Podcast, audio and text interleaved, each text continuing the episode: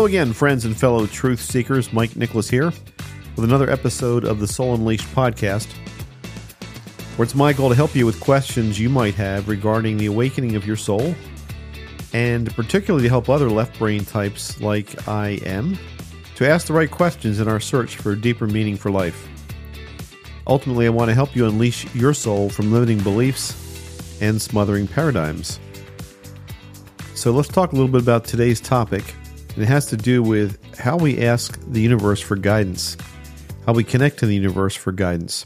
I was recently reading a book. I, read it a long time ago. I've read it a number of times. I've referred to it actually on this podcast before. It was written in 1961, and it's by Napoleon Hill. And I, I love this book because it's called Your Right to Be Rich. And I love it not because the whole rich thing, I mean, it's fascinating, but he has 17 principles in this, and the 17th principle, he actually added it for this edition of the book in 1961, has to do with what he calls cosmic habit force. And part of a cosmic habit force is that you connect to the cosmos or the universe. He calls it infinite intelligence. But you connect to infinite intelligence and you get guidance. Basically, you get uh, the way to do things he calls them habits, that you develop habits, and that the cosmic habit force simply picks up on the habits of thought and makes them permanent. What he's actually talking about in this chapter is what we now call manifesting or manifestation. I guess that's the uh, the twenty dollar word now for the two thousands, but that's what Napoleon Hill was talking about was manifesting and keeping your your mind on something and whatever it is that you want, good or bad, whatever it is you think about, good or bad, cosmic habit force kind of picks up on that. And that's what you see, that's what you get. So, as I was reading this, I was thinking, well, there's different ways to connect to the universe. Why don't we talk about how we do that? And I've talked before about my my technique is primarily to still my mind through a number of different things I do, and then listen for for guidance. So how do I get that guidance? Meditation is the main thing, but there's all meditation takes all forms. It can be walking, it can be reading. There's a lot of people, you know, think that riding a motorcycle uh, puts you in some type of Zen mind mindset. For me, that's not true. I mean, I ride a motorcycle, and basically, when I'm riding a motorcycle, all I'm trying to do, believe me, is stay alive. Uh, so it's not, it's not. I don't go off in some uh, zone, some zone where I'm, uh, I'm in this meditative state. I'm just trying to stay alive on a motorcycle. But walking, reading, uh, just doing things that you like uh, works. For me, it's listening to music sometimes, and you just let your mind go. There's no right or there's no wrong. You just still your mind and you listen. Sometimes one technique that I heard, which is kind of cool, is that you have a dialogue with yourself. So if the question is, should I do this? You know, should I move or should I change jobs? You ask your higher self, you ask infinite intelligence. I'll call it probably a lot of different things, but God, if you will, your spirit guides. What should I do? And then you kind of have a dialogue with yourself. So it's almost as if you're answering for somebody else or you're pretending that you're giving answers to somebody else.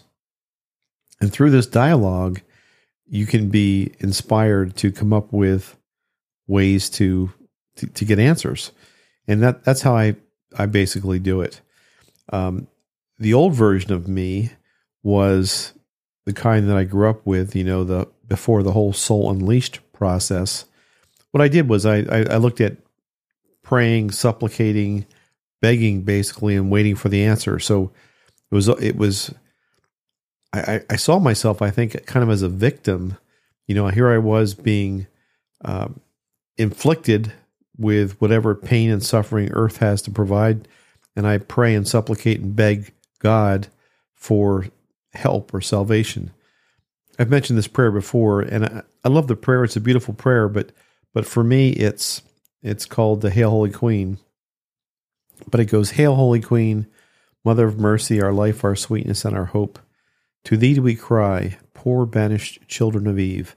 To thee do we send up our sighs, mourning and weeping in this valley of tears. Turn then, O most gracious advocate, thine eyes of mercy toward us, and after this, our exile, show unto us the blessed fruit of thy womb, Jesus. O clement, O loving, O sweet Virgin Mary, pray for us, O Holy Mother of God, that we may be made worthy of the promises of Christ. That prayer is part of when you say the rosary. And I, I grew up, you know, with my mother and my, my brothers and sisters saying the rosary.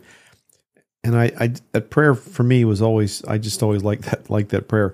But it's a perfect example now that I look at it of us being subject to the whims of whatever, good, bad, God, Satan, whatever it whatever it is. We're we're we're poor banished children of Eve, and we send up our sighs, mourning and weeping in this valley of tears. This valley of tears is our life, and I now don't think that way. The new version of me, the also the old version was pray, supplicate, beg, and wait for an answer. The new way is to still my mind, ask questions, listen, and be grateful for the answers that I receive. And they do come. They come just sometimes my mind wanders and I start getting ideas about about whatever it is I'm, I'm seeking an answer for. I went for a walk this morning. I try and walk every couple days, and uh, over the course of a couple miles walking, I was just thinking about what would make sense for me to discuss on my podcast today that might be of service to folks that listen to this podcast. And and as I was walking and my mind was wandering, it went to this getting answers from the universe. What what does that mean? How do we get answers from the universe? And so I just thought I want I'd kind of explain for you what I think that means.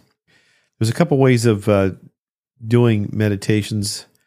Uh, one is sitting and being quiet. The other is using visualization.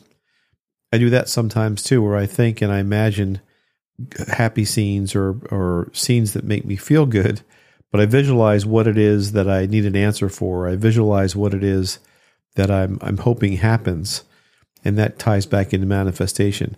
There's also things called affirmations, you know, where I'd say to myself, one affirmation I do sometimes is, you know, I get up in the morning, I think I've told you this. I say, no matter where I'm going, no matter what I'm doing, my dominant intention today is to see what I want to see. And then I use something I call segment intending. This came from Abraham Hicks. Uh, Abraham Hicks is another uh, lady that channels uh, Abraham. I don't want to get into all that because that's a whole story by itself. But part of what she channels is something called segment intending, where you intend for a specific segment to go a specific way. So, like, I'll be driving to the hospital to see my wife, and I'll say something like, My intent for this segment is to see what I want to see in terms of driving safely to the hospital and arriving safely. And then, second segment, when I get to the hospital, my intent for this segment is that my wife is happy or that she's not in pain or that her physical therapy goes well. I specifically set it up what in my head what it is I want and expect to see. And as I've mentioned before in this podcast a couple times, it works that way. I mean, it's it's shocking sometimes how it works out. So visualization, affirmations, and then the third thing is is gratitude. You want to be grateful for things that have not happened yet. This is also part of manifestation, but I try and be grateful for uh, the blessings that I have, but I, I also be grateful for things that I want to have happen. So I'm grateful that my wife is healthy. I'm grateful that my wife can walk. I'm grateful that my wife is able to you know, take care of herself and get out of bed. Those things have not yet happened, but I'm, I express gratitude for that. And things come along slowly, but they, they do come along. And the things that I've expressed gratitude for have happened. And I guess the, the one thing that too that I would, would say to wrap up this this podcast, you've got to believe that there is something on the other side. You've got to believe that there is a a, a spirit side that responds to you or will answer. For me, I you know I need to be hit over the head with a two by four to kind of wake up and and believe that there was a a veil that separated me from the spirit side, but that there was a spirit side, and that that was the orbs. When I started to see the orbs, and after I checked them all out and tried to eliminate dust and insects, and uh, became convinced after all the testing I did that what I was seeing was pretty darn bizarre and most likely paranormal. Uh, and honestly, the very first feeling I had when I saw the first orb was I, I just kind of knew inside that was something related to our son who was in spirit. But once you're convinced, you know, I, mean, I spent my whole life praying, just kind of believing in faith that there was another side. And then once I saw this, this proof, if you will, that there's another side or another dimension we don't understand, it has made for me anyway much easier to to know that there is you know spirit all around me. I, I can't see it i can't sense it but i know that spirit is with me all the time. And you can call it god or you can call it your guardian angel or you can call it whatever it's here with me right now. It's it's here it's with you as you're listening to this podcast. It's with you right now. And it's love. And and you can reach out and ask for guidance on any any number of things. And it helps calm me. It helps make me feel better. And it gives me answers. And i wish the same experience for you if you take the time to try and meditate take the time to still your mind take the time to ask for answers.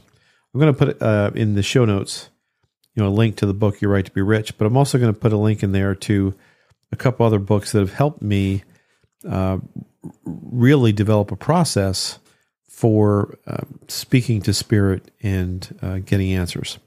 So that's all I have for for this uh, podcast.